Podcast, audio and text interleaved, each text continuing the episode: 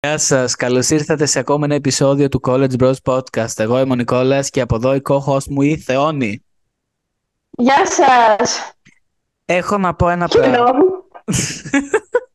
Έχω να πω ένα πράγμα. Κόψε το άβολο κοινό. Ρε, άκου. Έχω να πω ένα πράγμα. Λέ. Το προηγούμενο επεισόδιο σας άρεσε υπερβολικά πολύ που ήμουν μόνο εγώ με τη Θεόνη. Σας άρεσε σε σημείο που μας είπατε να κάνουμε και έξτρα μόνοι μας. Και αυτό θα κάνουμε. Θα κάνουμε περισσότερα solo. Γιατί είδα ότι σας άρεσε. Και έχω προγραμματίσει ένα στον εγκέφαλό μου solo που έρχεται. Αλλά γενικά ευχαριστούμε και ευχαριστούμε και για τις ιστορίες που στείλατε. Θα τις πούμε σε ένα μεθεπόμενο επεισόδιο μετά του Halloween. Θα αφιερώσουμε πολύ μεγάλο χρόνο για να τις αναλύσουμε. Μην ανησυχείτε, δεν σας Μμμ. αφήνω παραπονεμένους. Ναι, μπορεί να γίνει και επεισόδιο από μόνος τους, ας πούμε. Ναι, θα άμα είναι είναι ένα αρκετές. side plot επεισοδίο. Ναι, μην ανησυχείς. Και είναι και ωραίο που είναι διαδραστικό. Yes, exactly. Μμ. Έχω να πω, θα σας πω τα νέα μου σήμερα. Ε, πήγα γυμναστήριο δύο ώρες. Έχω σκοτωθεί, παιδιά. Πονάει το πόδι μου πάρα πολύ. Και πάω γυμναστήριο σχεδόν κάθε μέρα εκτός σουκού.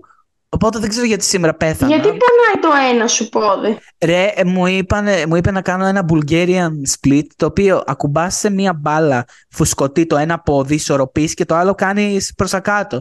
Το ένα, Α, Αυτά πονάει αυτό. πολύ, πολύ, πολύ, πολύ. Και όταν έχεις κάνει 35 λεπτά στο ποδήλατο στη- στο 6, πονάει μετά. Ναι. Αυτά πάει. Οπότε Μισός τώρα, Νικόλας με- για σήμερα. τώρα σε ό,τι κλιπ θα με δείτε στο Instagram είμαι μετά από μπάνιο, οπότε το μαλλί μου είναι ό,τι να είναι. Οπότε δικαιολογούμε εγώ.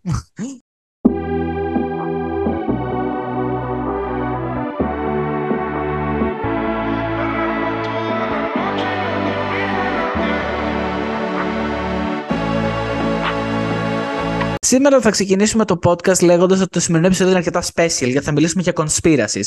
Φυσικά όμως δεν μπορούσαμε να αφήσουμε και τα νέα της εβδομάδας εκτός, τα οποία είναι σε πολλούς το αγαπημένο τους. Έχω πάρει μηνύματα που μου λένε ότι είναι το αγαπημένο τους πράγμα κάθε εβδομάδα να μαθαίνουν τα νέα από εμάς, τα οποία νέα μας είναι τα πιο μη σοβαρά νέα που μπορείς να ακούσεις ποτέ. Αλλά αφού διασκεδάζουμε Αλλά τον ναι, κόσμο. δεν έχουμε πει και τίποτα σοβαρό. Εδώ γίνεται πόλεμος κάτω. Και εμείς λέμε για την Taylor Swift και Προσπαθούμε να είμαστε. τελικά τα έχει με το τυπά τον άλλον. Προσπαθούμε να είμαστε σε ένα χαρούμενο κλίμα για εσά κυρίω, γιατί εντάξει, η καθημερινότητα είναι δύσκολη, αλλά εμείς είμαστε σε άλλο κόσμο. Δεν πειράζει. Ε, θα ξεκινήσουμε με το γεγονός ότι η Θεόνη μισεί τα φωνητικά. Θεόνη, γιατί μισεί τα φωνητικά; Αχ, ναι, παιδιά. Ε, κοιτάξτε να δείτε. Καταλαβαίνω ότι σε μερικούς είναι δύσκολο, μπορεί να είναι δύσκολο σε κάποια φάση να γράφεις. Γιατί μπορεί να είσαι στο λεωφορείο, μπορεί να περπατάς, δεν ξέρω τι μπορεί να κάνεις. Μην ανοίξεις το μήνυμα, άνοιξε το όποτε μπορέσεις και απάντησέ μου με μήνυμα. Το να είμαι εγώ, να κάθομαι έτσι και να προσπαθώ να ακούσω τι λες και να έχεις και το ε, ναι, και να στέλνεις 10 φωνητικά και τα μισά να είναι αυτό το ε και ναι και δεν ξέρω εγώ τι, είναι ό,τι πιο εκνευριστικό υπάρχει. Γράψε Τώρα- μου αυτό που θέλεις και Μμ. τέλος. Τώρα καταλαβαίνω το point σου, γιατί εμένα τα φωνητικά μου αρέσουν, αλλά πρέπει ο άλλος να έχει προβάρει τι θέλει να πει. Αυτό το ε και τέτοιο. Αυτό, αυτό. Αν είναι δηλαδή, 10 εγώ δεν δεύτερα. είναι ένα στείλω φωνητικό Ναι. ε, και θα, θέλω να, πω, να το πω σε φωνητικό γιατί μπορεί να θέλω να ακουστεί αυτό που θα πω. Γιατί άμα το γράψω μπορεί να είναι περίεργο. Μμμ. Οκ. Σκέφτομαι τι θέλω να πω και είναι 10 δευτερόλεπτα, αλλά θα είναι 10 δευτερόλεπτα αυτό που θέλω να πω. Όχι Ναι, ε ναι, και ναι, α και ναι. ου, δεν ξέρω εγώ τι. Όχι, όχι, αυτό έχεις δίκιο που λες. Πάρε με τηλέφωνο, αν θες.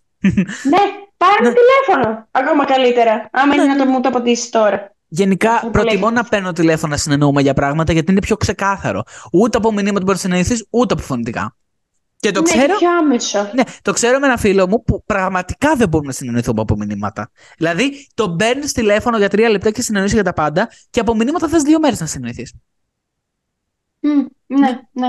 Το καταλαβαίνω. Υπάρχουν αυτοί οι άνθρωποι που δεν μπορούν. Ή να μου στέλνει φωνητικά. Ε, αυτό το κάνει η κολλητή μου η Ιουλία. Που μπορεί να μου στέλνει φωνητικά και απλά να φωνάζει και να κάνει Α! Μόνη της. Όχι, όχι, όχι. Γιατί όχι, ενθουσιάστηκε με αυτό που της έγραψα. Όχι. Συγγνώμη, αλλά όχι, Όχι. bro. Όχι, όχι, όχι. Ναι. Τέλος πάντων. Και να στέλνει τύπου 2 δευτερόλεπτα, 4 δευτερόλεπτα το επόμενο, 7 δευτερόλεπτα το άλλο.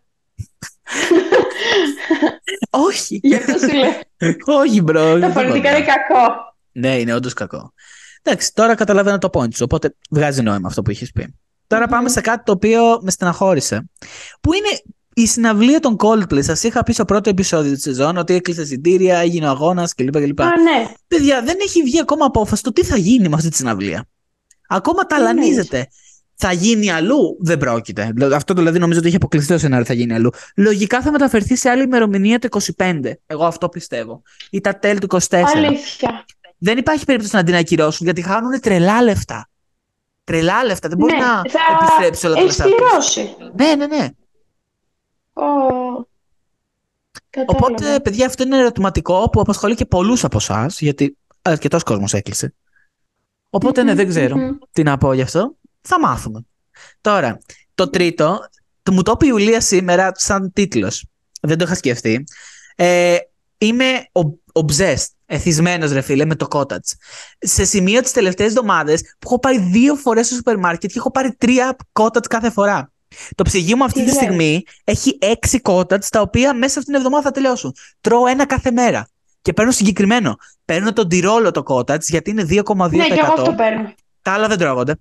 Τα άλλα δεν τρώγονται. Όχι, αυτό μου αρέσει. Ναι, Αυτό μου αρέσει και εμένα. Και ε, πάντα έχω στο ψυγείο μου κότατ. Μπράβο, Ή ναι. κατοίκι, ή κότατ, ένα από τα όχι δύο. κότα- κότατς, κότατς. Έχει 30 γραμμάρα πρωτεΐνης και το τρώω με το κουτάλι. Σας έχω ξαναπεί. Το τρώω σαν ένα σακ. Σαν ένα γιαούρτι. Τι λες. Ρε. Ναι, Τι σήμερα λες. το πρωί άδειασα ένα ολόκληρο μαζί με ένα μήλο και κάτι ζωγκοφρέντε πριν το γυμναστήριο. Αλλά ναι, υπάρχει κι άλλο στο TikTok, ο οποίος είναι στο Econ, στο Πανεπιστήμιο του Connecticut, ο Patrick Oatman, αν τον έχετε δει. Ένας ξανθούλης είναι που μαγειρεύει στο Blackstone συνέχεια. Ε, πολύ γνωστή φυσιογνωμία, αν τον έχετε πετύχει. Πολύ γαμάτο παιδί Οκ. και λέει για το cottage και πόσο εθισμό έχει. Και είμαι σε φάση, είμαστε φίλοι. Πάνω κάτω όμως, αν τον δεις τον Patrick, μοιάζει με, όλου, με όλους τους φίλους που έχω στην κανονική ζωή. Οπότε είμαι σε φάση. Αλήθεια. Μοιάζει με πάρα πολλούς. Τέλειο. Οπότε είμαι σε φάση. Πάντως, ναι. όντως ο Νικόλας έχει εθισμό. Εδώ και πολύ καιρό νομίζω έχει εθισμό στο cottage. ναι, αλλά τώρα το έχω παραχέσει. Έχει 50 λεπτά έκπτωση αυτήν την εβδομάδα τον Τυρόλο Cottage από 2,78. Το έχει ο Σκλαβενίτης 2,23. Και έχω πάει στο Σκλαβενίτη και έχω πάρει. 2-5 το βρήκα σήμερα. Πού; Στο My Market. Αχ, είναι μακριά το μεμάκι από το σπίτι μου όμως. Τέλος πάντων. Α, Εντάξει, 2,23 και έχω, τα έχω την κάρη, παιδιά. Δηλαδή είχα κάνει λογαριασμό 10 ευρώ, 5 κότα τις προάλλες. Δεν σου κάνω πλάκα. Τρώω ένα κάθε μέρα, σαν να είναι γιαούρτι. Δεν, δεν μπορώ να κάνω κάτι. είναι μεγάλος και σέδες. Υπήρχε κάποτε αυτή η εποχή, ναι, τώρα δεν έχει. Υπήρχε κάποτε αυτή η εποχή, ναι. Ναι. Και Ε, ήταν τεράστιες και εσέ. Και εγώ με τον Patrick, λοιπόν, σύμφωνα με την Λίλη, είμαστε cottage bros. Όπως εδώ είμαστε στο college bros, είμαστε cottage bros. Ήταν καλό, ήταν καλό. Άστο, μου άρεσε. Εδώ να πέσουν drums Τουρμ, τουρμ. για το λογοπαίγνιο. ναι. Πάμε στο Συνέχισε. επόμενο νέο, το οποίο είναι κάτι το οποίο δεν με, δεν με ενδιέφερε ιδιαίτερα, αλλά έπρεπε να το πούμε. Η, ο Will Smith και η γυναίκα του, που λέγεται Jada Pinkett Smith, πρώτη φορά το τέτοιο, ε, έχουν χωρίσει εδώ και 7 χρόνια και το ανακοίνωσαν προχθές. Οκ. Μετά η γυναίκα του αρνείται ότι τον έχει γνωρίσει κιόλας. Ποιος είναι αυτός; Είναι πολύ. Γιατί είναι τόσο αστείο. Είναι κακό, αλλά είναι πολύ αστείο. είναι κακό, αλλά είναι ξεκαρδιστικό. Η κοπέλα είναι delusional. Ποιος είναι; Μετά είπε. Ντελούλου που λέει Ο- η νέα μόδα. Μπράβο. Ότι ο Chris Rock, Έτσι. θυμάσαι αυτός που ο Will Smith του ρίξε σφαλιάρα στα Όσκαρ. Ναι, ναι, ξέρω. Το είχε ζητήσει, λέει, να βγει ραντεβού μαζί της. Άρα, το η σφαλιάρα αυτή δικαιολογείται γιατί είχαν χωρίσει και τη ζήτησε αυτός για ραντεβού και επειδή πες πες και τη γυναι- την προ- γυναίκα του που δεν ήταν καν γυναίκα του τότε, που ούτε καν. Τα έχουν κάνει. Τα Τα έχουν έχουν κάνει. Κόλλο. Χειρότερο για την ερωτική ζωή είναι αυτό. Αυτό! Δηλαδή, εντάξει. Μα την Παναγία. Εσύ είναι πιο ξεκάθαρα. Πάμε σε άλλο ένα ζευγάρι τώρα. Παιδιά, αυτό το ζευγάρι μου το βγάζει το TikTok συνέχεια. Είναι μια μοντέλα, η Νάρα Σμιθ, η οποία είναι μια πο- γυναίκα πολύ λεπτή. Είναι λίγο, δεν ξέρω, νομίζω Ινδία. ξέρω. έχει μια κα- Την ξέρεις. Μαγειρεύει την για ξέρω. τον άντρα της. Ναι. Μπράβο. Και σε Όχι, κάθε δεν βίντεο ξεκινάει και λέει Θα σας δείξω τι μαγείρεψα σήμερα για τον άντρα μου Αλλά να ξέρετε ότι δεν είναι υποχρέωσή μου Απλά το κάνω επειδή ε, αυτός είναι ο τρόπος που μεταδίδω την αγάπη Το λέει σε κάθε βίντεο παιδιά Όπου και να δείτε Ναι, μπράβο, ναι. Είναι Ναι, ναι, ναι. cringe. Και ξεκινάει και φτιάχνει κάτι Φτιάχνει πολύ φαΐ για τον άντρα της Γιατί ο άντρας τρώει πάρα πάρα πολύ φαΐ Τρώει δύο-τρία πιάτα λέει Ναι, αλλά είναι ωραίο το φαΐ που φτιάχνει. Ναι, φτιάχνει πολύ ωραίο φαΐ, αλλά για τον εαυτό της φτιάχνει κάτι αηδίες. Κάτι ε, σε, ε, σέσκουλο με ασπράδι και ο άλλος θα φάει τηγανιτές πιπεριές με κρέας και δύο πιάτα και λέει σέσκουλο με ασπράδι. Ε, εντάξει, Ο οκ. άντρας της είναι μοντέλο, λέγεται, το όνομα του είναι Lucky Blue Smith. Οκ. Δεν το ήξερα, το λέγανε Έχουν έτσι. δύο παιδιά. Ο άντρας νομίζω είναι κοντά στα 25. Το θέμα είναι ότι εγώ νόμιζα ότι η γυναίκα αυτή ήταν 30 plus. Είναι 22. Παντρεύτηκε, Τώρα το διάβασα και έχω πάθει σοκ. παντρεύτηκε στα Παντρεύτηκε 18, έκανε παιδί στα 19 και στα 20 και είναι 22 τώρα. Και έχει δύο παιδιά. Και έχει δύο παιδιά. Και συμπεριφέρεται σαν Μαλάκα. 35 40 Είναι, είναι stay at home Μαλάκα. mom. Δεν βγαίνει έξω, δεν έχει δουλειά. Απλά κάνει μόνο κάτι, κάνει μόνο κάτι φωτογραφίες όποτε έτσι έρθει. Και είναι συνέχεια με τα παιδιά στο σπίτι και με τον άντρα της που. Τι έμαθα. Κάτι μου βρώμαγε με αυτό το ζευγάρι, φίλε. Κάτι Ναι. βρώμαγε. Και με δύο Και παιδιά. ψάχ- Και με δύο, Και με δύο παιδιά. παιδιά. Κάτι βρώμαγε, λέω. Και έψαξα λίγο παραπάνω αυτό το ζευγάρι και βλέπω ότι αυτός ο Lucky Blue Smith, ο μοντέλος, έχει τη δική του οικογενειακή χριστιανική αίρεση. Αν πας στο προφίλ Α. του στο Instagram, έχει ένα link για το Christian, κάτι λέγεται η αίρεση του. Δεν θυμάμαι. Και μου Μμμ. φαίνεται ότι σαν να, η τύψη σαν να είναι υποαπειλή, σαν να είναι βίντεο, απελευθερώστε με, σαν να σας βάζω σκα- τα σκανδάλια εδώ. Δεν σου φαίνεται στα Είναι βίντεο αυτά; τρομακτικό Αυτό. Συγγνώμη, δεν σου φαίνεται τρομαγμένη σε όλα τα βίντεο; Ναι, λίγο. Δεν έχει Νόμιζα ότι σχέση. αυτό απα- είναι το vibe της. Μπορεί να είναι και το vibe της, αλλά ο άλλος παρά είναι χαλαρός ώρες-ώρες. Και δεν σε βάζει. Περίεργο. Δεν τους βλέπει υπερβολικά αγαπημένοι. Είναι Μμμ, περίε- μμμ. περίεργη σχέση. Δεν μπορώ να την ψυχολογήσω. Ναι. Τι φας. Ναι. Πάντω Φας, ξέρεις και ποιους με λέω. δύο παιδιά. Το του ξέρεις Ναι, ποιους λέω, μου ξέρω. αρέσει. Εντάξει. Αυτό. Ναι, εγώ νόμιζα ότι είναι πολύ πιο μεγάλη σε ηλικία. Και αυτή και αυτός. Αυτό και εγώ το ίδιο νόμιζα. Όχι. Μμ, μμ, Δεν το έχω καταλάβει. Λέω και δύο παιδιά, εντάξει, 35. Και 22 και 25. Είμαι σε φάση. «Α, Εντάξει. Κάτι, κάτι, Αυτά. κάτι μου βρωμάει και πιστεύω ότι σε λίγο καιρό θα βγει κάποιο σκάνδαλο για αυτούς. Κάτι θα έχει συμβεί. Τι να σου πω. Δεν μπορεί να είναι τόσο απλά τα Μπορεί, πράγματα. μπορεί. Μμ. Μμ. Ναι. Τώρα, πάλι στα νέα του TikTok. Το TikTok έχει ένα trend το οποίο είναι με το AI που βάζεις ένα βίντεο σου, μια φωτογραφία σου και σου φτιάχνει το high school yearbook του 90. Με, Το η έχουν Μάνα, κάνει όλοι αυτό. άκου, Η Σάρα, η Μάρα, και εσύ. το κακό συναπάντημα. Άλλο όμως. Η Γι' μάνα, αυτό μου είπα με, εσύ στο κακό το συναπάντημα. η μάνα μου με ενημέρωσε ότι η εφαρμογή Υπάρχει ξεχωριστή εφαρμογή που πληρώνεις 7 ευρώ για να σου βγουν τις προκοπή. Εγώ Ναι. το έκανα με το τσίπικο TikTok ε, φίλτρο, το οποίο βγήκαν φωτογραφίες για τα μπάζα. Και απορούσα γιατί. Μετά έμαθα ότι λογικό. υπήρχε η εφαρμογή. Αλλά δεν θα Εγώ έδινε νομίζω ότι ευρώ. έδωσε 7 ευρώ ρε εσύ όταν μου το είπες. Όχι, όχι, όχι, όχι. Του λέω, εντάξει, είναι λίγο μαλάκας, αλλά εντάξει, οκ. όχι, Είναι έκανα. λίγο ψωνάρα. Δεν ήξερα καν. Εν τω μεταξύ αυτό για τα 7 ευρώ. Το έμαθα μετά αφού έκανα αυτό και το ανέβασα στο Instagram. Άντε, εντάξει. ρε. Ναι, ναι, ναι. Οκ. Αλλά είδες δύο φωτογραφίες που έμοιαζα ίδιο με τον Αλέξη Θεόνης. ίδιος. Ναι, είναι λίγο τρομακτικό αυτό. Κυρίως για μένα. Ναι, Φύγε για μένα. από τη ζωή μου. Με κατά βάθος. Έχω, το, είμαι, έχω τύπο Νικόλα. Κατά βάθος, ναι. Ό,τι ναι. πεις. Τρομακτικό. Όχι. Πεις. Όχι. Πεις. Ω, Όχι. δεν ξέρω. Όχι. Τι Ε, να το AI δεν ανταποκρίνεται στην πραγματικότητα. Αυτά που ανέβασε στο Instagram να πάτε να το δείτε και να κάνετε και like. Ναι. Δεν είναι αληθινά. δεν είναι αυτός ο Νικόλας. Παπάκι College Bros Podcast και στο Instagram και στο TikTok. Ακολουθήστε μας όποιος θέλει. Έχω να σου πω τώρα για μία σειρά που μου έχει τεινάξει στον εγκέφαλο αυτές τις μέρες. Λέγεται The Fall of the House of Usher.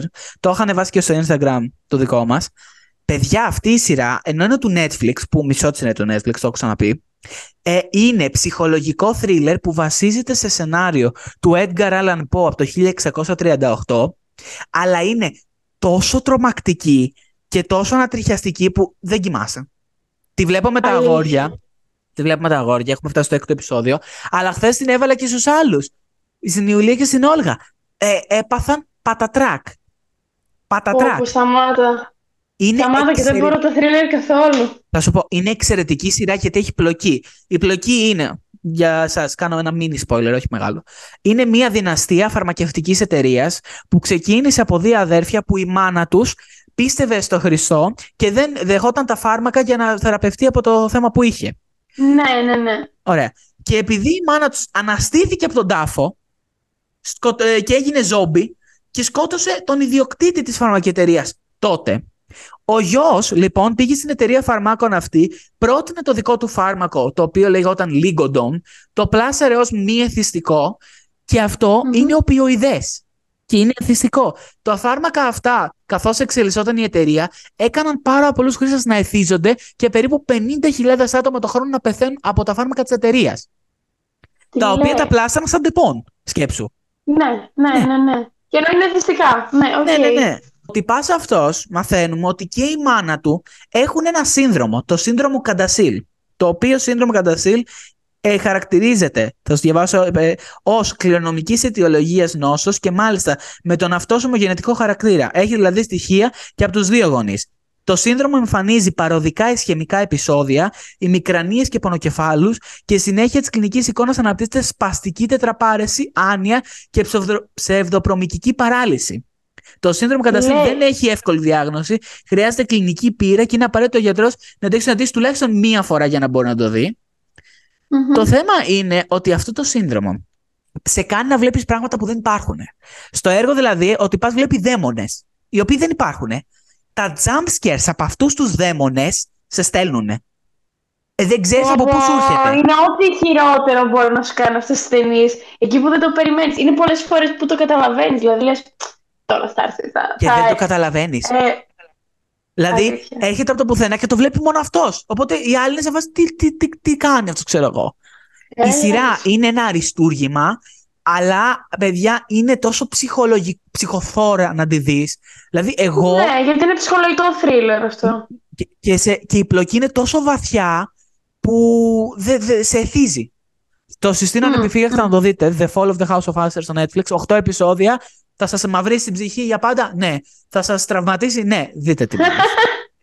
Επίσης, έχουν άνθρωποι που μπορεί να είναι ανάμεσά μας και αυτή τη στιγμή απλά να παίρνουν κάποια αγωγή και να το σταματάνε όλο αυτό. Υπάρχουν αυτό σου λέω. Ναι, ναι, ναι.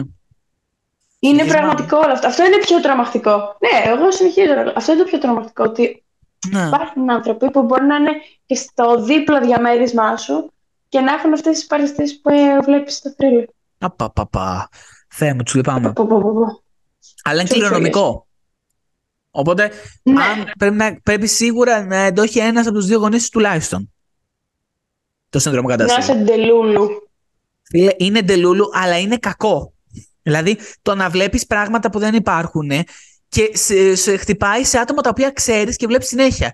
Δηλαδή μπορείς να δεις, ναι. ξέρω εγώ, τον Αλέξη σε ένα σταυρό, ξέρω εγώ. Και πάνε, ναι. σε ναι. τρομάζει. Τέλος πάντων. Ναι.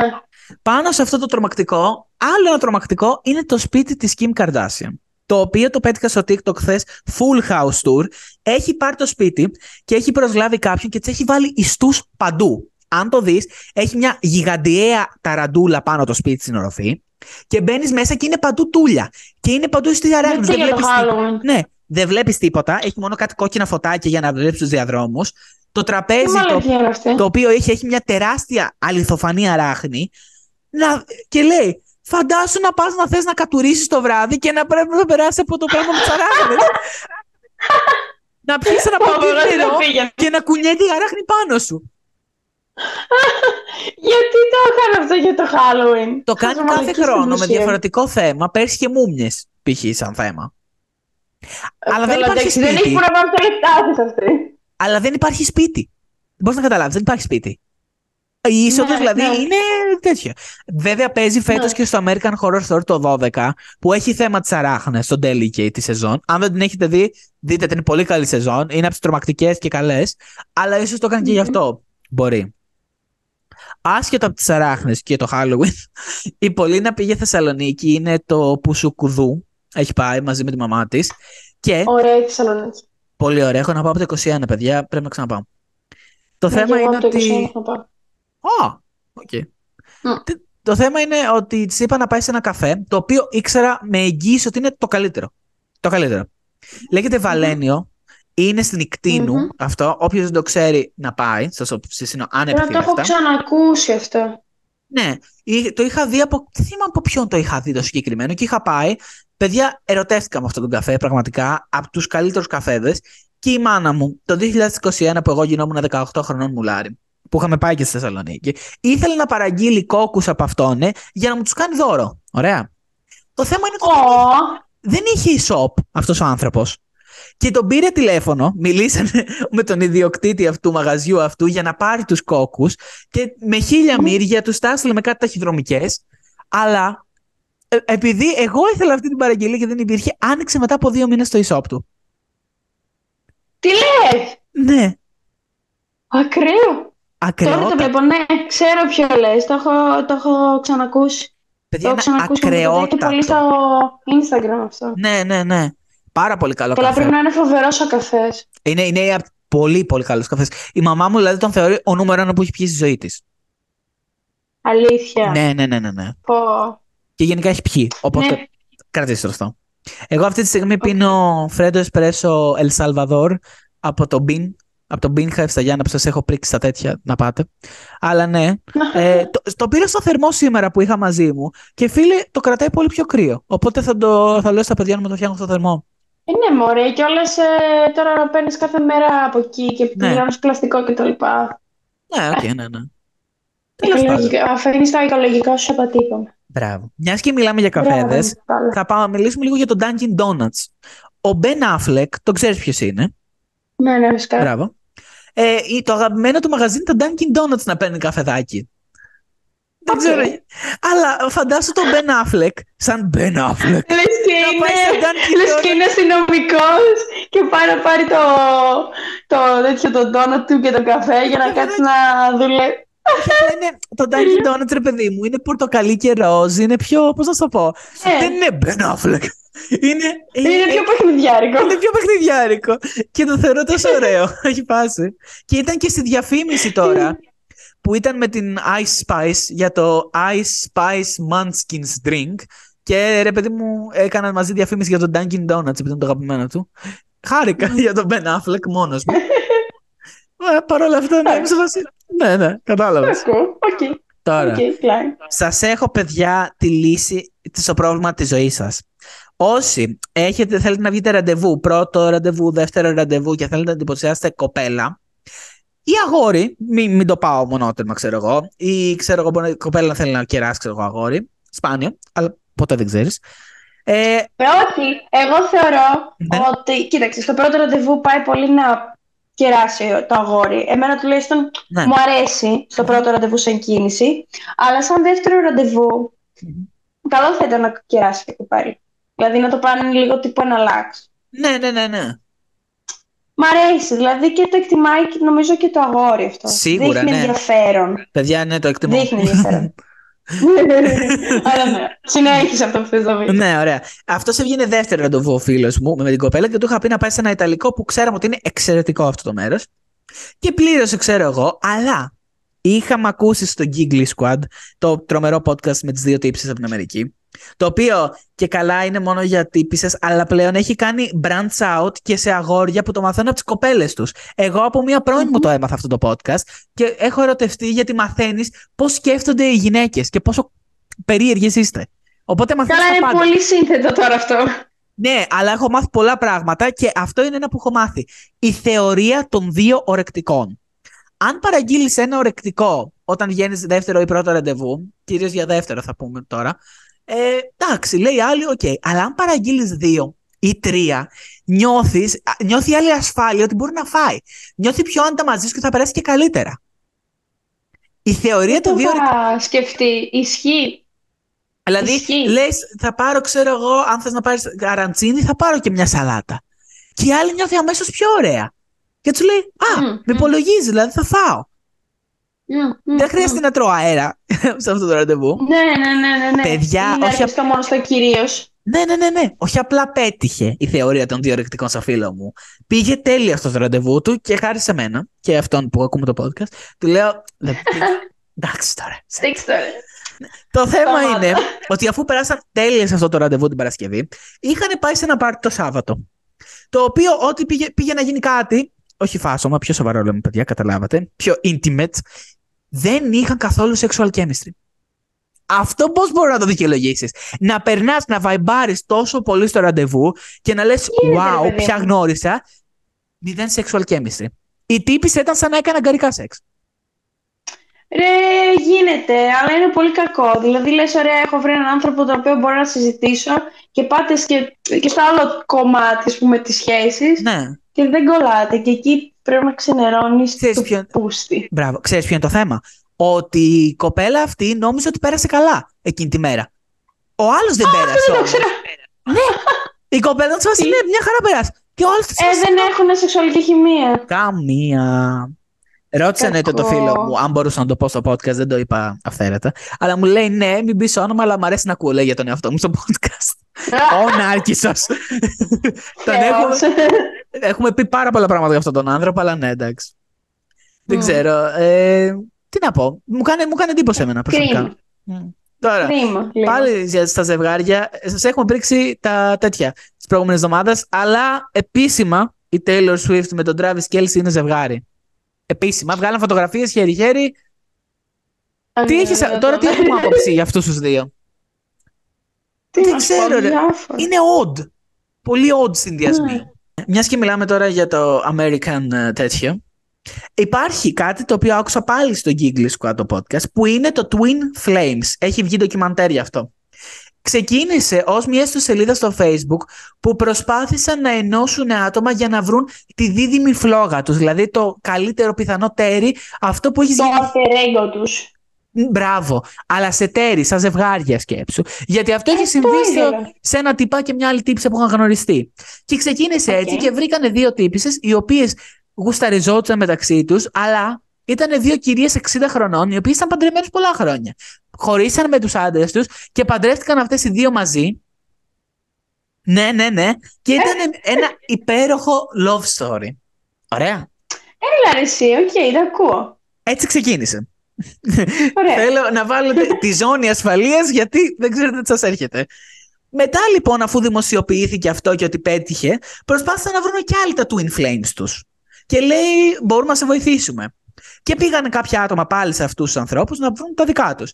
Και λέει αυτός ξέρω εγώ ο Δημήτρης ας πούμε ξέρω εγώ ε, το, το συμπαθώ πάρα πολύ πιστεύω ότι είναι το Twin Flame μου αλλά δεν απαντάει στα μηνύματά μου. Η απάντησή τους τι ήτανε.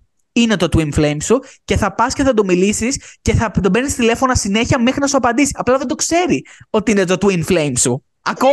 Ξέρει ρε, άμα δεν θέλει, τώρα θα τον πιέσεις. Οι άνθρωποι έκαναν περιοριστικά μέτρα στους άλλους από το πόσο Μαλάκα. είχε πάει η κατάσταση. Τι λες; Ναι. και, δεν, και σε αυτά τα χρόνια, αυτό π.χ. με τις, κοπέλ, με τις γυναίκες τις δύο μεγαλύτερες ήταν το 13 νομίζω, κάπου 12-13. Ε, το, μετά όμως τα υπόλοιπα χρόνια δεν είχαν επιτυχία γιατί πίστευαν ότι τα Twin Flames θα μπορούσαν να τα βρούνε. Και ξέρεις τι έκαναν αυτοί; Τι λένε. Τι ξέρεις τι; έκαναν; Από το ίδιο group είπανε ότι ξέρω εγώ εσύ είσαι τελικά twin flame με αυτήν που είναι στο group και δεν είναι με αυτό που σου λέγαμε. Και λέει, η Τι άλλη- λες ρε. και λέει, ναι, και λέει η άλλη, μα πώς αφού δεν είναι καθόλου το στυλ μου. Όχι είναι το twin flame σου. Και προσπάθησαν να κάνουν Και πού τι ξέρεις τι είμαι εγώ. και προσπάθησαν να κάνουν μέσα από αυτό το group twin flames. Α, καλά. Δεν πέτυχε ούτε αυτό και φτάσανε στο πιο ακραίο βαθμό να πούνε σε σένα, ξέρω εγώ, Θεόνι, δεν είσαι γυναίκα, είσαι άντρας. και το twin flame σου είναι η Τζέσικα. Και, εσύ- και είπε, και, και, και ξέρεις τι είπε; Και λέει, θα έλεγες εσύ, ξέρω εγώ, Μα δεν είμαι άντρας, είμαι γυναίκα. Η απάντησή τους θα ήταν Αυτό θα έλεγε ένας άντρας. Αυτά θα ήταν. Τους Ρε εσύ κάνανε. πώς ορίζεις τον άλλο τι είναι και τι δεν είναι; Τους Πώς έκαναν το ξέρεις; gaslighting και άτομα άλλαξαν φίλο επειδή πίστεψαν ότι θα βρουν το twin flame τους. Α, καλά. Η αίρεση αυτή... Επειδή τους το είπε κάποιος άλλος, δεν ήταν ότι το ένιωσαν οι Ναι, ναι, ναι, ναι, ναι, ναι. Το στο είπαν αυτοί οι δύο οι αρχικοί. Ε, πού, πω, πω. Κάνε πίσω. Έχουμε πάει σε άλλο επίπεδο. Παιδιά, αυτό υπάρχει στο ντοκιμαντέρ, οπότε μπορείτε να το δείτε. Νομίζω είναι στο Netflix ή στο Hulu, ένα από τα δύο. Αλλά φανταστείτε σε τι βαθμό φτάσανε για να βγάλουν λεφτά. Πω, δεν το πιστεύω. Ούτε εγώ. Μου κάνει τρομερή Αλλά εντύπωση. τώρα να το νιώθεις ότι ρε παιδί μου αυτός με ελκύει και ίσως θέλει να, να το σκεφτεί αλλιώς και να όντως να αλλάξει φίλο επειδή το θέλει και άλλο να το, απλά να σου λέει κάποιος ξέρεις αυτός είναι και εσύ να κάνεις να τον πιστεύεις και να κάνεις Ωχ, δεν μπορώ. Ούτε εγώ. Ό,τι είπε. Ακραίο. Ό,τι είπε. Ακραίο όμως, εντάξει. Μμ. Ναι. Για να Εντάξει, κλείσουμε έχουμε τα πάει νέα της σε άλλο εβδομάδας, σας έχω update από την προηγούμενη εβδομάδα για την Blair που λέγαμε. Ήξερε ότι κάπως θα ξεκαθάρισε το θέμα. AKA. Ναι. Ναι, όχι, Blair. Ναι, ναι, ναι. AKA Κατάλαβες. τέλος. AKA Ναι, τέλος, παιδιά. Γιατί ενώ μιλάγαμε κανονικά, δεν μπορώ να κυνηγήσω αυτή την κατάσταση γιατί έχει αγόρι, το σέβομαι και σέβομαι τον τύπο όσο και εχθρός να είναι με τον δικό μου κολλητό, όσο και να μην πηγαίνονται, δεν θα ήθελα να, πά- να πάθει, να πάθει, να του συμβεί αυτό, ξέρω εγώ, να μιλάει. Και ούτε να είναι στη θέση. του. Μπράβο. Παρ' όλα αυτά η κοπέλα μου έκανε σκηνή γιατί δεν μιλάμε τον τελευταίο καιρό και της λέω πήγα να μιλάμε με τον κομμουνός σου. Συγγνώμη δηλαδή. Ναι, Και μου λέει, και άμα- καλά της είπες. Και μου λέει θέλω να ξανανεύω για να της λέω ξανανεύω. Εγώ τι θες να κάνω. Παιδιά, δεν μπορώ να κάτσει να Όχι, ασχολείσαι με όχι, κάτι όχι. τέτοια. Αν θέλει να χωρίσει, Όχι. και πάλι μου το είπε χθες εσύ. Τι μου είπε χθες για το α, όταν χωρίσεις, ξέρω εγώ. Ναι, ρε παιδί μου και να χωρίσει. Είναι μία, αυτή έχει χωρίσει από, και έχει βγει από μία σχέση πόσα χρόνια; Τέσσερα. Τέσσερα χρόνια. Δηλαδή, πόσο διαθέσιμη μπορεί να είναι, σαν πόσο καιρό σου πήρε για να βγεις τελείως από τη σχέση που είχες; Πέντε μήνες. Θέλει χρόνο όλο αυτό. Ε, χ- θέλει χρόνο όλο αυτό. Ναι, ναι, ναι. Α, δεν μπορείς να πας από τη μία σχέση στην άλλη. Και πόσο. Α, ε, δεν, δεν γίνεται. Ναι, δεν έχει. και είναι έχει και τέσσερα δίκιο. χρόνια. Ναι, είναι και τέσσερα Ναι. χρόνια. Παιδιά, ναι. Οπότε δεν έχει νόημα. να Εγώ δεν ασχοληθείς. καταλαβαίνω γιατί το κυνηγάει. Απλά Και κόψε. δεν μπαίνεις. Όταν, δεν- όταν είσαι, βλέπεις ότι κάποιοι είναι σε σχέση, είναι δεν είναι καλά, δεν θα μπεις εσύ ανάμεσα. Μπράβο, ναι, ναι. δεν ναι. είναι ωραίο. Αυτό ακριβώς θεωρώ κι εγώ. Παρ' όλα αυτά, επειδή οι φίλοι μου είναι εξαιρετικοί, πήγα χθες στα παιδιά και μου κάνουν, ξέρεις τι θα κάνεις. Θα πας στο προφίλ τη σε αυτούς που ακολουθεί και θα βρεις μια τύψα που να σου αρέσει από εκεί. Και παιδιά, συγγνώμη, αλλά ακολουθεί πάρα πολύ ωραίες κοπέλες η συγκεκριμένη. Οπότε εμείς κάναμε χθες ένα πάρα πολύ ωραίο rundown. Θα συνεχιστεί και τις επόμενες μέρες. Ε, γιατί είναι όλες πάνω κάτω στο στυλ μου. Δηλαδή, Τέλεια. τηρούν πολλές προδιαγραφές. Οπότε ευχαριστώ την, κοπέ, την Blair για αυτό που μου έκανε. Η Blair, αυτό σκεφτόμουν χθες βράδυ, η κατάσταση είναι σαν την Blair με τον Jack. Αυτό, ο γκόμενος Ναι, είναι ο όντως. Jack και η Blair που προσπαθούσε συνέχεια να βρει κάποιον άλλον και να ξεπεράσει τον Jack, αλλά πάλι κατέληγε πίσω σε αυτόν. Ναι. Αυτή είναι η κατάσταση. Ναι. Ναι. Πού έχεις φτάσει το Gossip Εντάξει. Girl, γιατί θα κάνουμε ένα επεισόδιο. Το επεισόδιο 10, παιδιά, θα μιλήσουμε full για τον Gossip Girl, απλά να το ξέρετε.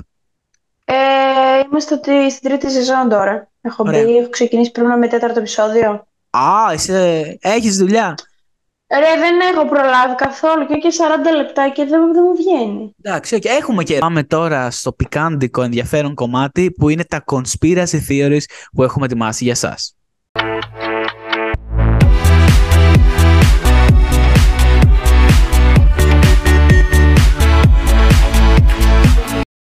Επιστρέψαμε και έχουμε σήμερα conspiracy theories με τη Θεόνη που κανονικά θα είχαμε άλλο καλεσμένο παιδιά. Ο καλεσμένος αυτός μας έστησε και προτίμησε να μην τηρήσει τον κανόνα νούμερο ένα που έχουμε θέσει σε αυτό το podcast. Να μην επιστρέψει σε πρώην ή να μην κάνεις κάτι με άτομο που γουστάρει άλλον ή που είναι κολλημένος στον πρώην. Τα έχουμε πει, τα έχουμε πει σε αυτό το, το Τα podcast; έχουμε πει, αλλά δεν μαθαίνει το κοινό. Ο Και είναι καλεσμένος, και φαν. ο καλεσμένος μας πήρε το λάμδα από μας, το L is for loser και Έτσι. δυστυχώς δεν μπορούσε να είναι σήμερα. Δεν ξέρουμε αν θα ξανά ποτέ. Δεν δίνουμε εύκολα δεύτερες ευκαιρίες. Εγώ δεν θα τον καλέσω, να ξέρεις. Άμα δεν θα τον καλέσεις εσύ, καλώς. Εγώ δεν θα είμαι σε αυτό το... Θα σκεφτώ. Αν μου γράψει μια απολογία, ίσως το σκεφτώ. Τέλος πάντων, ξεκινήσουμε με τα conspiracy theories. Επειδή θέλουμε να κάνουμε και άλλα επεισόδια μέσα στις επόμενες σεζόν του podcast, θα μιλήσουμε για τέσσερα conspiracy theories σήμερα. Υπάρχουν 1024 βέβαια. Θα, θα τα αναλύσουμε Τώρα, ναι, πλήρως. όπου και να νομίζω ότι σε οτιδήποτε, ακόμα και τώρα, αυτή τη στιγμή μπορεί να δημιουργείται ένα conspiracy theory. Πραγματικά, ναι, ναι. Ε, οπότε θα πούμε τέσσερα σήμερα, τα οποία είναι, ρε παιδί μου, τα πιο ενδιαφέροντα και τα πιο γνωστά. Α, ας το πούμε. Το πρώτο conspiracy theory που έχω να πω για σήμερα είναι η θεωρία συνωμοσίας για την Avril Lavigne, την τραγουδίστρια. Την ξέρετε γιατί το 2000-2003 ξεκίνησε την καριέρα της 16 χρονών κοπέλα με το πρώτο τραγούδι που ήταν το Complicated. Το ξέρεις, Θεόνι; Ναι, νομίζω το ξέρω. Που λέει Tell me what I have to do to make things so complicated. Ναι, See ναι, the- ναι, ναι. Ωραία. Και μετά ήταν το Skater Μπορεί Boy. να το βάλει στα blooper. και μετά το Skater Boy. Το She was a Skater Boy. She said see you later, boy. She wasn't good enough. Τέλος πάντων, έχει κάνει πολλές επιτυχίες. Χαραμίζεσαι εδώ. Ναι, ρε παιδί μου, αλλά, αλλά. Η Avril Lavigne θεωρείται ότι πέθανε το 2003 πάνω στη ε, δημοσίευση του πρώτου της άλμπουμ, ότι πέθανε το Δεκέμβριο του 2003 Και από το 2003 μέχρι και τώρα, αυτή που την έχει αντικαταστήσει είναι η Μελίσσα. Ένας κλόνος της, ένας doppelganger, η οποία δεν είναι η Αβρελαβή. Τώρα, η θεωρία αυτή στηρίζεται σε πάρα πολλά πράγματα. Το πώς η Αβρελαβή πέθανε το 2003 και η Μελίσσα από τότε. Εγώ, αυτό που μου έχει πείσει περισσότερο είναι η φωνή. Η φωνή της Αβρίλ Λαβίν στα πρώτα της τραγούδια είχε μπάσο μέσα, είχε, είχε κάτι παραπάνω. Η φωνή της στα επόμενα είναι λίγο τσιριχτή και πολύ πιο γυναικεία από ό,τι ήταν στα πρώτα τραγούδια της Αβρίλ Λαβίν. οπότε μπορεί η Μελίσσα να είναι ο κλώνος της Αβρίλ Λαβίν που την έχει αντικαταστήσει; Για εμένα, ναι. Και αυτό που έπαθε την ασθένεια Lyme από το 15 και μετά που δεν μπορούσε να τραγουδήσει, ίσως ήταν επειδή από το 15 και μετά η θεωρία αυτή ξεκίνησε να μπαίνει προς τα πάνω. Το 15 ξεκίνησε η θεωρία και το 17 ήταν η επικρατέστερη χρονιά της. Οπότε, για ποιο λόγο να, αν ήθελε να κρυφτεί ή να προσπαθήσουν να το καλύψουν; Γιατί μετά επέστρεψε με κάποια τραγούδια το 18, 19, 20. Αλλά όταν η θεωρία είναι επικρατέστερη αυτά τα χρόνια, κάτι, κάτι βρωμάει. Το 17 δηλαδή που έλειπες. Ναι, ε, Αβρίλ, Μελίσσα, Λαβίν; Πού ήσουν, διακοπέ. Πιστεύεις δηλαδή εσύ, η κοπέλα που τραγούδαγε για το Skater Boy, θα έκανε μετά το. ξέρω εγώ, α, αυτό το Hello Kitty το τραγούδι, το θυμάσαι που τον Nickelodeon; Ναι. Ε, αυτό που το είχε κάνει που ήταν ένα Ιαπωνικό, που έλεγε Μίνο Σάικο Αριγκάτο. Κακακακα. Θα μπορούσε αυτή η τύψη να κάνει αυτό το τραγούδι. Δεν το θυμάσαι αυτό. Ή το άλλο που έλεγε Hey, hey, you, you, I like your girlfriend. No, way, no, I think you're a new one. Α, δεν μπορεί να είναι η ίδια τύπησα που να τραγουδάει το girlfriend, το skater boy και το complicated ή το what the hell που λέει Oh no, I haven't good. And now, I think what the hell. Hey, hey, hey, I know what you're No way, no way, I think you need a new one. Τέλος είναι πάντων. πολύ κολλητικό αυτό το τραγούδι το μεταξύ, πραγματικά, by the way. Πραγματικά αυτό το τραγούδι είναι τέτοιο. Ε... Νομίζω ότι τώρα θα το μουρμουράω για την υπόλοιπη μέρα. Δεν πειράζει. Το θέμα είναι πώς μπορεί η Μελίσσα, Παύλα, Αβρίλ Λαβίνα πέθανε το 2003 όταν ήταν 16 και πώς; Δηλαδή, άλλοι λένε ότι πέθανε λόγω overdose, ωραία. Άλλοι λένε ότι δολοφονήσανε και άλλοι λένε ότι αυτοκτόνησε από την γρήγορη φήμη που έπαθε. Ξέρουν την αιτία θανάτου. Το πτώμα το έχουν βρει; Όχι, ποτέ. Εγώ, παιδιά, ενημερωτικά πίνω liquid death mango chainsaw γεύση. Εξαιρετικό. Εγώ πίνω νερό. Ούτε νερό. Μαλάκα. Ρε μοιάζουν αρχικά πάρα πολύ. Απλά έχει αλλάξει πολύ το σαγόνι. Οκ, η μύτη είναι διαφορετική. Ναι. Μαλάκα. Πόση πιθανότητα. Αν ισχύει αυτό. Και ρε παιδί μου, εμένα μου έκανε εντύπωση το ότι κάποια στιγμή βγάλανε ότι είχε Lyme disease η κοπέλα αυτή. Όποια και από τις δύο να ήτανε. Τώρα, λέτε να ήταν η κανονική Avril ή η ασθένεια Lyme. Βορελίωση, νόσος του Lyme, είναι μια ασθένεια που προκαλείται από το βακτήριο Borrelia burgdorferi. Το βακτήριο αυτό μεταδίδεται μέσω τσιμπήματος από το τσιμπούρι υξόδε ρίσινους. Τόσο οι νύμφες όσο και τα ενήλικα τσιμπούρια μπορεί να είναι φορείς της βορελίωσης. Άρα μεταφράζεται ως βορελίωση. Ρε παιδί μου, κάτι έχει τσιμπήσει από αυτό. Αλλά δεν είναι μόνο. Την τσίμπησε τσιμπούρι. Το πιο χαρακτηριστικό σημάδι της βορελή είναι το κόκκινο σημείο, στο οποίο σταδιακά μεγαλώνει στο κέντρο του σημείου του χρώματος δέρματο, είναι πιο ανοιχτό. Αυτό το κόκκινο σημείο ονομάζεται μεταναστεύον ερήθημα. Αυτό είναι όμως ναι. χρόνια πάθηση. Ναι, και η καινούργια δεν το έχει. Ναι. Υποτίθεται η καινούργια το είχε. Α. Και λέει, ακόμα από τα μερικά συμπτώματα της νόσου του Lyme είναι ζαλάδα, πονοκέφαλος, πυρετός, έντονος πόνος στα άκρα, μία ή περισσότερες πρησμένες με πόνο αρθρώσεις, σύγχυση και δυσκολία συγκέντρωσης, οτορνολαριλογικά συμπτώματα, το σκότωσα, σπασμοί μυών και εξάντληση. Ωραία, τα έχω όλα αυτά εγώ. Η θεραπεία γίνεται με αντιβιωτικά, συνήθως δοξικυκλίνη για τις ενήλικες ή αμοξικιλλίνη για ενήλικες και παιδιά μικρότερης ηλικίας ή γυναίκες που θηλάζουν. OK. Okay. Μάλιστα. Αυτό μπορεί, ρε παιδί μου, να είναι χρόνιο, μπορεί να είναι και προσωρινό η βορελίωση, το νόσος του Lyme, ξέρω. Πάντως όλα τα συμπτώματα τα έχω μετά από πέντε ώρε μάθημα. Α, χρόνια νόσος Lyme, περίμενα. Μεταρελίωση. Α, πέρασε να έχω κάνει εγώ λάθος, μαλακία είπα. Ο έλεγχος χρόνια νόσου Lyme, χρόνια μπορελίωση, περιλαμβάνει τον έλεγχο για την παρουσία ειδικών IgG και IgM αντισωμάτων ένα του υπεύθυνου μικροβίου. Α, όχι, μπορέλιο, το ίδιο είναι, χρησιμοποιώντας την τεχνική Western Blot. Απλά υπάρχουν δύο μορφές της νόσου. OK. Okay. Okay. Αλλά εσύ πιστεύεις ότι όντως είναι άλλο άτομο η Αβρίλ Λαβίν και υπάρχει το doppelganger της Μελίσσα; Ναι, εγώ το πιστεύω, ρε παιδάκι μου, γιατί μπορεί η κοπέλα όντως να ε, μην άντεξε Μμμ. και πρόσεξε και με όλο αυτό προφανώς θα πήρε δημοσιότητα. Ναι. Έτσι. Με το να κυκλοφορήσει η θεωρία ότι την αντικατέστησαν με κλώνο, ε, μπορεί τέτοιο- απλά να μην ήθελε δημοσιότητα άλλωστε η κοπέλα, μην άντεχε. Ναι. Οκ, το ακούω. Μπορεί. Αυτή Μπορεί. ήταν η πρώτη μας θεωρία συνωμοσίας. Θα σας έχουμε κάτω αναλυτικά ψηφοφορία και θα λέω ποια από τις τέσσερις ε, πιστεύετε ότι ισχύει, για να δούμε κι εσείς. Θα σας βάλω και παραπάνω από μία επιλογή. Δηλαδή, μπορεί να πιστεύετε, μπορεί να πιστεύετε και τις τέσσερις που θα πούμε σήμερα. Μπορεί καμία. Θα γράψω και καμία. Οπότε ψηφίζετε κανονικά κάτω από το επεισόδιο. Στο Spotify μόνο ισχύει αυτό. Θεώνη, σου, Οκ. δικό σου, η επόμενη. Ε, ρε, όλοι ξέρουμε νομίζω την επόμενη θεωρία συνωμοσίας είναι αυτός του θανάτου της Νταϊάνας. Ξεκάθαρα. Ε, μ, ναι. Ε, εγώ μόλις το έμαθα και άρχισα να το συζητάω και να ψάχνω και τα λοιπά, όντως ήταν απίστευτα περίεργο και όντως έχει βάση. Δηλαδή, απλά δεν παραδέχονται τι, έχουν, γι- τι έχει γίνει γιατί δεν θέλουν να εκτεθούν το παλάτι. Δεν θεωρώ απαραίτητο ότι μπορεί να είναι και θεωρία συνωμοσία. Γιατί, ναι. Εγώ μέσα από αυτά τα Ε, χρόνια, πιστε... Εγώ μέσα από αυτά τα χρόνια πιστεύω ότι είναι δεδομένο πλέον ότι δεν είναι θεωρία συνωμοσία και ότι είναι Ναι, αληθινό. απλά δεν το παραδέχεται το παλάτι για να μην εκτεθεί. Δηλαδή αφήνει Ναι. ένα μικρό αλλά στον Μμμ. κόσμο. Μόνο αυτό. Μμμ. Ε, τίποτα, έχει να κάνει με την πριγκίπισσα Νταϊάννα που έχει παντρευτεί τον Κάρολο. Ε, και οι δύο είχαν εξωγική σχέση. Η Βασίλισσα ε, Ελισάβετ δεν συμπαθούσε την Νταϊάννα γιατί ήταν πάρα πολύ κοντά στους ανθρώπους, τους κοινούς, νητούσε πολλά εισαγωγικά. Ναι, ναι. Ε, μία βραδιά στην οποία ε, η Ταϊάννα γύρναγε από το ξενοδοχείο με τον γκόμενό της. Τον Άρα, ε, νομίζω Άραβας ήταν ο γκόμενος αυτός. Είχε Ναι, άλλη- ναι, ναι, ήταν ο Ντόνι Αλφαγέτη. Μπράβο. Είχε κάποια, δεν ξέρω, κάτι με πετρέλαια πρέπει να σου πω. Δεν είμαι Νομίζω σίγουρη. ναι, κάτι τέτοιο ήταν. Ναι. Ε, ήταν στη λιμουζίνα, πέρασαν κάτω από μια γέφυρα με μεγάλη ταχύτητα και ε, ουσιαστικά εκτροχιάστηκε το... Η λιμουζίνα αυτή Πώς λέγεται. τράκαρε. Ναι, τέλος τράκαρε. Μμ. Ε, και πέθαναν και οι δύο. Εδώ, βασικά όλοι και ο οδηγός πέθανε και Ναι, ναι. ο Δανιέλ Φαγιέτ και η Νταϊάννα.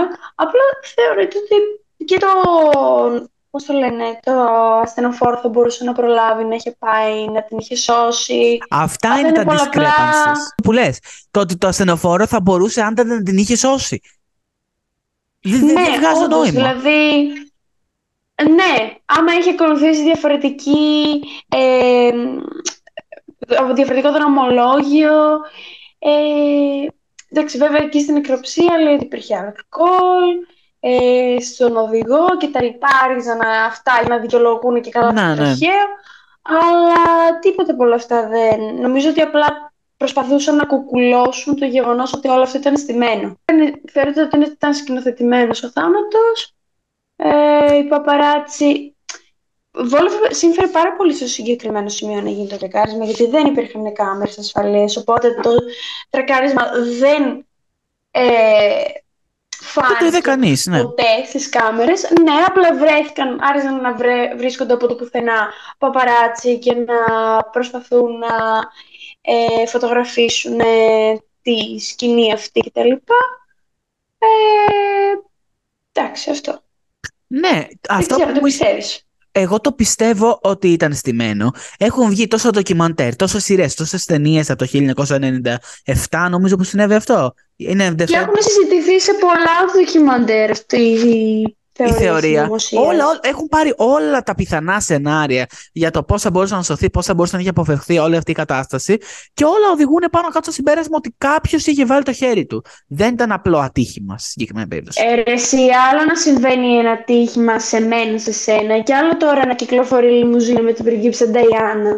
ναι, αυτό σου Βάστα, λέω. αλλά είναι πολλοί άνθρωποι οι οποίοι είναι σε εγρήγορση, σε πολλά εισαγωγικά, Μμμ.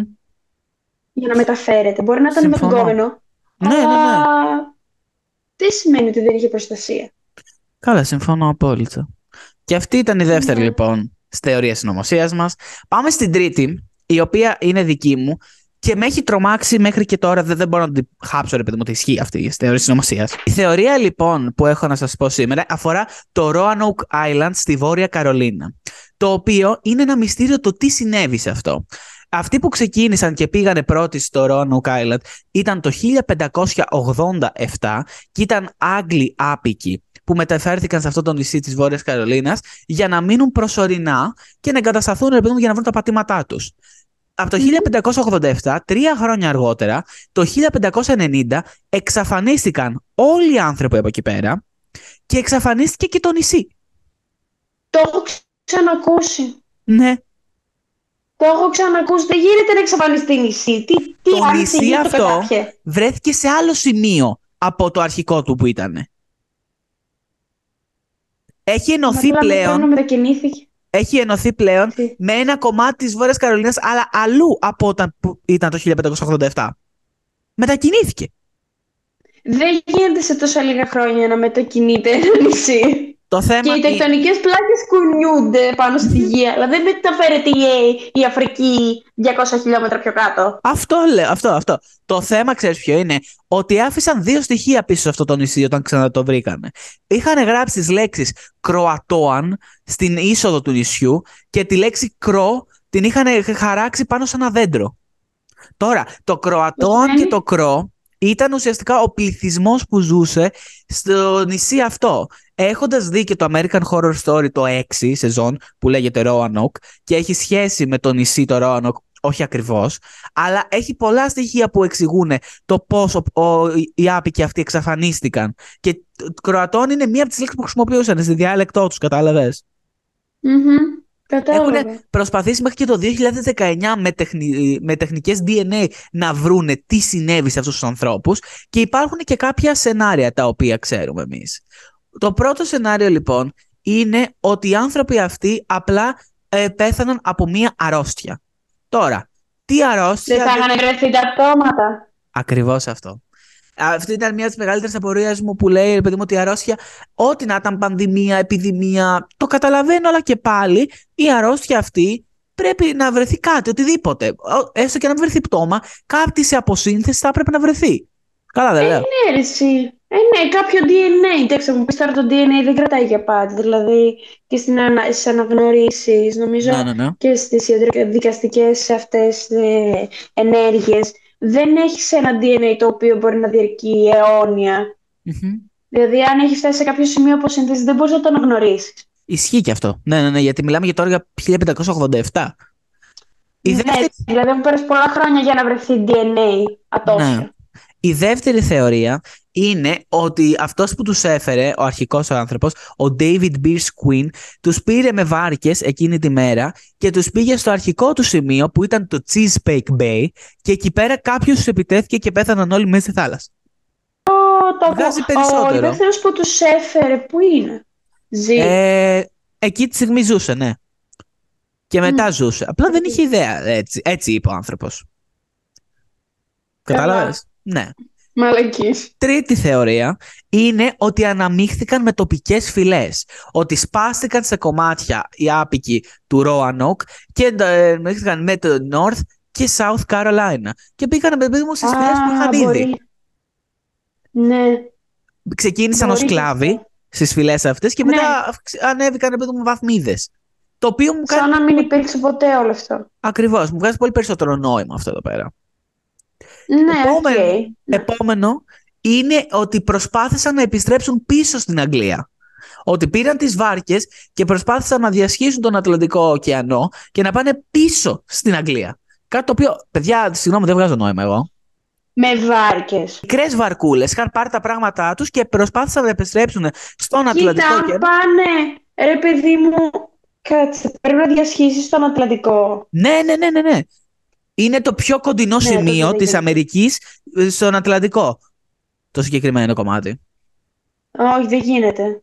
Δεν Αυτό ξέρω σου πώς το λέω. κάνανε. άλλο είπε, ότι υπήρχε μια μυστική αποστολή στο Beachland, Beachland το οποίο είναι ένα μέρος... Beachland. Beach- μπ- γράφεται B-E-E-C-H Land.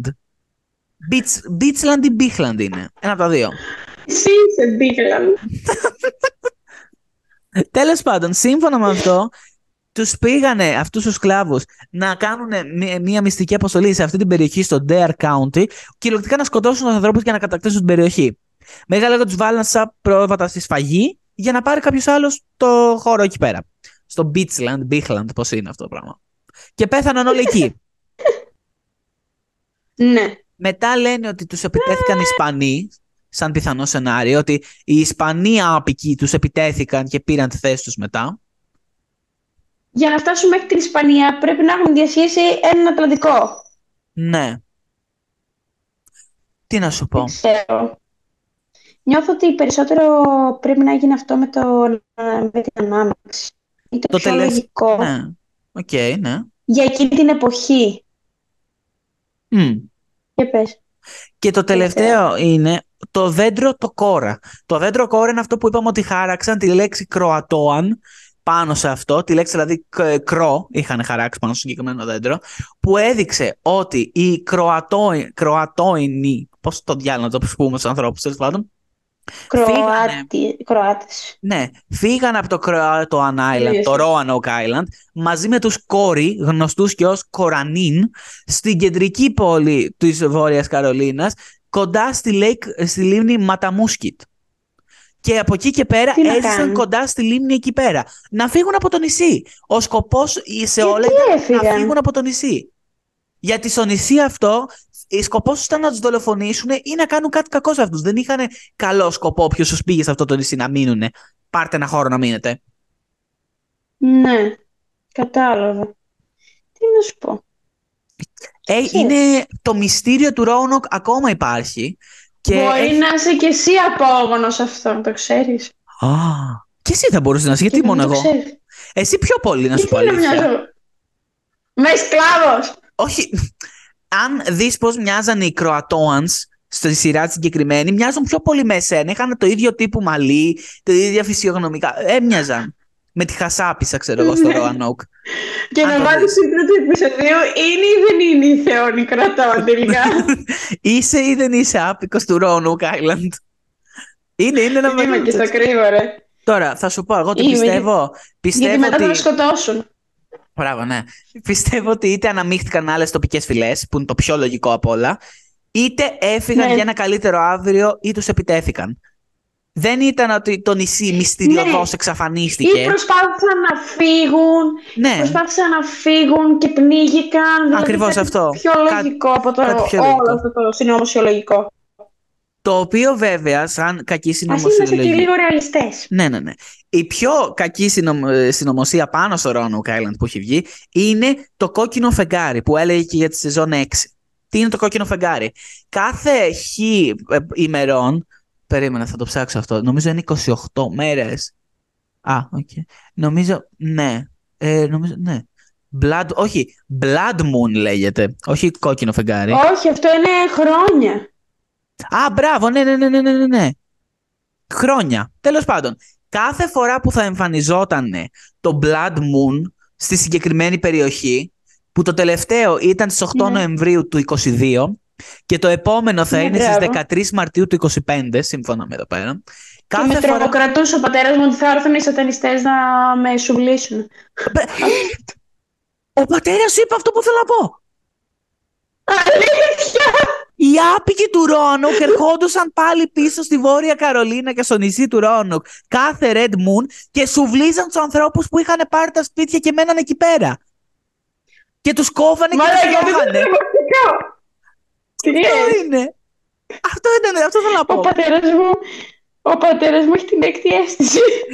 Παιδιά, δεν το πιστεύω. Αυτό πρώτη φορά το, το συναντάω σε podcast. Να, αυτό που θέλω να πω είναι ότι έχει πει ο μπαμπάς σου. Μα αυτό ισχύει. δεν κατάλαβες. Τρομακτικό. αυτό είναι μια θεωρία συνωμοσία που πιστεύουν ότι μπορεί να ισχύει. Ναι. Και γενικότερα ότι αυτό, το, το blood, ίσως επειδή το Blood Moon βγαίνει στους σατανιστές και ξέρω εγώ κάνουν ό,τι κάνουν Ναι, ναι, περί ναι. θρησκείας τους και περί κανιβαλισμού τους. Ε, δεν πίστευα ότι μπορεί να είναι τέτοιο. Παιδιά, ναι. Οκ.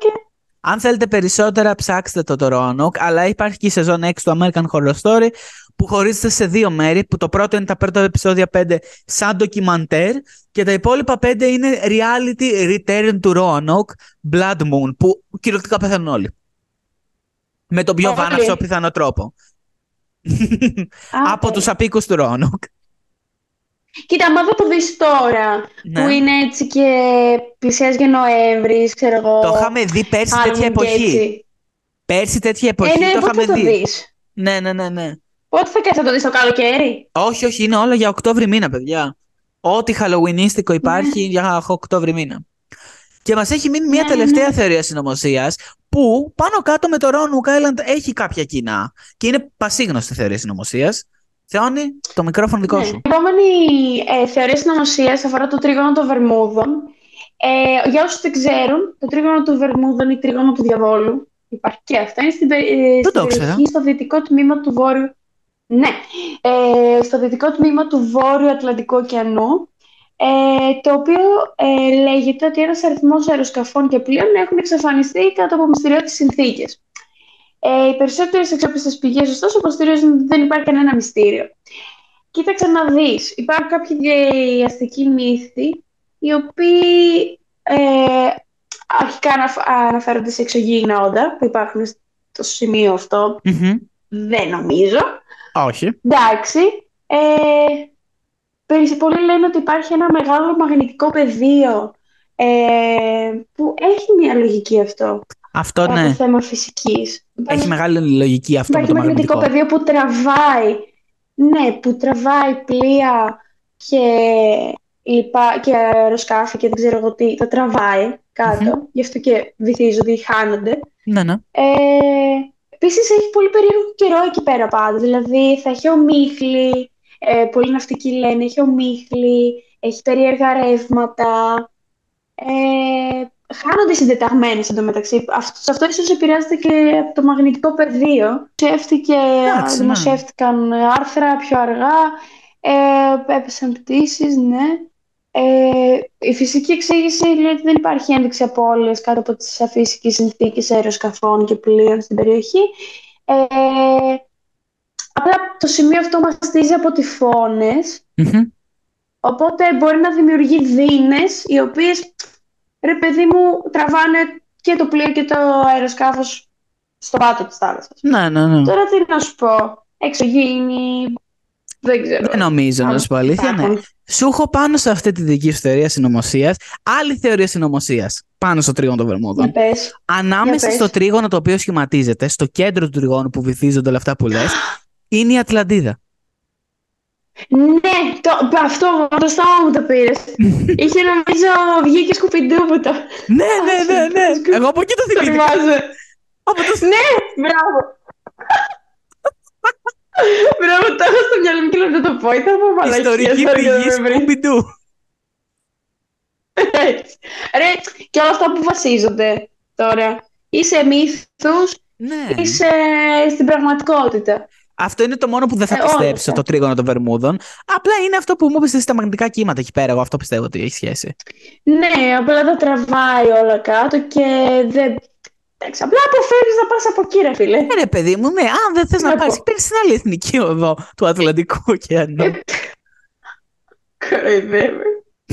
δεν ξέρω. Πάντως, έχω πολύ καιρό να ακούσω, ρε παιδί μου, ότι βυθίστηκε πλοίο ή χάθηκε στίγμα πλοίου ή αεροσκάφου σε εκείνη την περιοχή. ναι, κατάλαβα τι λες. Έχω πολύ καιρό να ακούσω. Εντάξει, και πολλά αεροσκάφη τώρα μεταξύ μας Ναι. πέφτουν και λόγω του ότι τα ίδ- οι ίδιες εταιρείες ρίχνουν τα αεροσκάφη τους για να πάρουν τις αποζημιώσεις. ναι, ναι, ναι, ναι. Εντάξει, Οπότε, μ, τώρα δεν ξέρω τι και πώς. από τις τέσσερις θεωρίες, ποιες πιστεύεις και ποια σου φαίνεται πιο τρομακτική;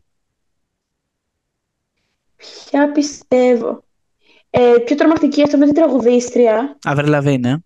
Ε, ναι, ναι, ναι. Ε, και πιστεύω απλά με την Diana. Εντάξει. Οκ. Με την Εγώ Dia- θα με πω την Diana. επίσης η θεωρία της Avril Lavigne είναι η πιο τρελή, γιατί είναι και η πιο πρόσφατη. Ε, δηλαδή, Ναι, αν δεν είναι αυτή η Avril Lavigne, πού είναι η Avril Lavigne και αν έχει πεθάνει γιατί δεν έχουμε μάθει τίποτα για το θάνατό της; Μμ, όντως. Και Όντως. πιστεύω τρεις, το τρίγωνο των Βερμούδων είναι η μόνη που δεν πιστεύω. Πιστεύω της Νταϊάννα, της Avril Lavigne την πιστεύω σχετικά, δηλαδή θα μπορούσε να βγάζει νόημα. Και για το Roanoke, ε, όχι το Red, το Blood Moon, όλα τα υπόλοιπα το πώς μπορεί να πέθανε, τα πιθανά σενάρια. Ναι, συμ- θα συμφωνήσω, θα συμφωνήσω. Το Blood Moon είναι Πάντως για ακραίο. το τρίγωνο του Βερμούδων και εγώ σου λέω, δεν το πιστεύω. Ναι, ναι, ναι, ούτε εγώ. Απλά έχουν ε, γραφτεί πάρα πολλά γι' αυτό. Τώρα τι να σου Μμμ. πω. Πάντως το Blood Moon φαντάσου να συγκινόταν όντως αυτό. Δηλαδή, ε, όταν, μου το, όταν Ε. πήγα να το ξεστομίσω, φοβήθηκα γιατί έχοντας δει τη σειρά, είχα τρομάξει αρκετά για αρκετά βράδια όταν γίναγα σπίτι μου, έχοντας δει αυτό το πράγμα στις δύο. Το, το- Ναι, γιατί ξέρεις μου. ότι τέτοιοι άνθρωποι υπάρχουν. Υπάρχουν και μπορεί να, και να, μες- μπορεί να είναι δίπλα σου. ναι, ναι, ναι. Κατάλαβες. Γι' αυτό τρομάζεις. Μπράβο. Ε, μπορεί να έχει γίνει. Μπορεί Και; να έχει γίνει. Αυτό ήταν το σημερινό knows. μας επεισόδιο. Διαφορετικό από τα άλλα έχουμε να πούμε. Αλλά επειδή μας αρέσουν και τα Έχουμε conspiracy μπει στο theories. mood. Είμαστε στα mood, ναι. Αλλά επειδή μας αρέσουν τα conspiracy theories, θα έχουμε και σε κάθε σεζόν ένα επεισόδιο conspiracy theory, να το ξέρετε. Οπότε στην επόμενη σεζόν θα ξανακούσετε άλλα τέσσερα conspiracies. Μην ανησυχείτε, ή παραπάνω ή λιγότερα, θα δείξει. Ε, τώρα, Stay την, tuned. την επόμενη εβδομάδα έχουμε καλεσμένο, θέλω να ελπίζω. Μη μας ακυρώσει και ο επόμενος καλεσμένος. Ε, θα πούμε Halloween πράγματα, καταστάσεις και τρομακτικές ιστορίες, ταινίες και σειρές. Όλα στο επόμενο επεισόδιο. Ε, spooky season it is. Βάζα όλα μέσα και ό,τι βγει. Α, μπράβο. It's Halloween. Έτσι. Ελπίζουμε να σας τρομάξουμε. Έτσι. Τα λέμε την επόμενη εβδομάδα με ένα νέο επεισόδιο College Bros. Peace al año. Yes, sir. Yes, al año. Bye. Bye. Y nos fuimos en una, empezamos a la una. Y con la nota rápido nos dieron las tres. Perreamos toda la noche y nos dormimos a las diez. Ando rezando la Dios para repetir